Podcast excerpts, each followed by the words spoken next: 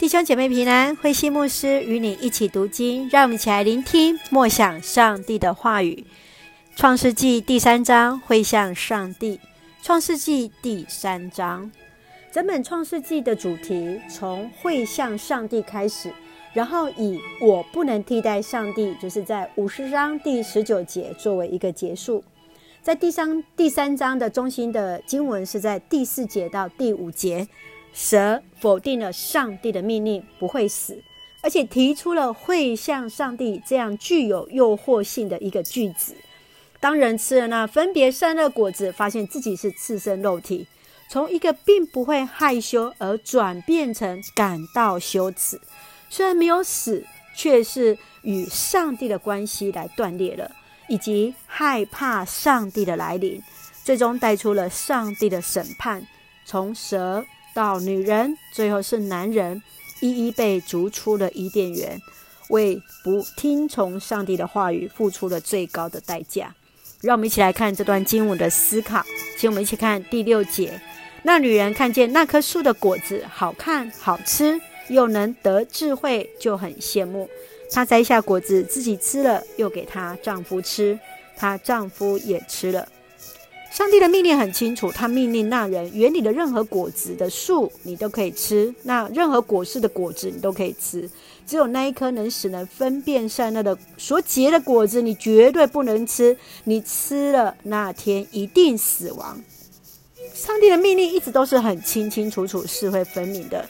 只是人却常常自动把上帝的命令打折扣，甚至于将罪给合理化。我们有时候就像夏娃合理化心中的一个欲望，那欲望就像包了糖衣的罪一样，虽然是好吃好看，真理却不在其中。当我们的生活当中遇到类似的诱惑时，你要怎么去面对呢？你要如何去抵挡呢？继续，让我们来看第九节，主上帝呼唤那人。你在哪里？人原来是活在上帝的世界，受到了诱惑，违背上帝的命令，以致一步一步离开了上帝，生活在欺骗、推卸跟躲藏的世界。上帝的话语是充满的光明跟祝福，愿我们能够活出上帝的同在。你在哪里？这对你我有什么样的提醒？此刻的你是活在上帝的世界，或活在不敢面对的上帝的罪恶当中呢？愿主来帮助我们。接续，让我们来看第十一节到第十二节。上帝问：“是谁告诉你是光着身体的呢？你吃了我禁止你吃的果子吗？”那人回答：“你给我做伴侣的那女人给我果子，我就吃了。”犯了罪，亚当夏娃不仅不认罪，还对所犯的罪找借口，推卸自己应负的责任。人所犯的不在于吃了善恶果，是在于违反上帝的命令，又不承认自己的罪，找借口脱罪。当自己软弱得罪上帝时，你会如何面对上帝？让我们学习不再找借口，只有单单在上帝的面前来认罪。愿主来帮助怜悯我们，也求主帮助，让再次建立。让我们一起来看第三章第十九节，作为我们的金句。因为你是从用尘土造的，你要还魂归土。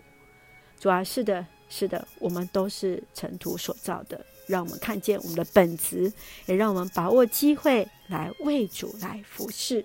愿主来恩待、赐福、提醒。让我们一起用这段经文作为我们的祷告。亲爱的天父上帝，谢谢你每一天与我们同行，创造人类的主。谢谢你用话语坚固我们。不遇见试探，赐下智慧，做好每一个判断。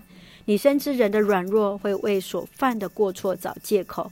求主改变我们的心思意念，诚心为自己的过错悔改认罪，使我们得以坚定站立在你面前。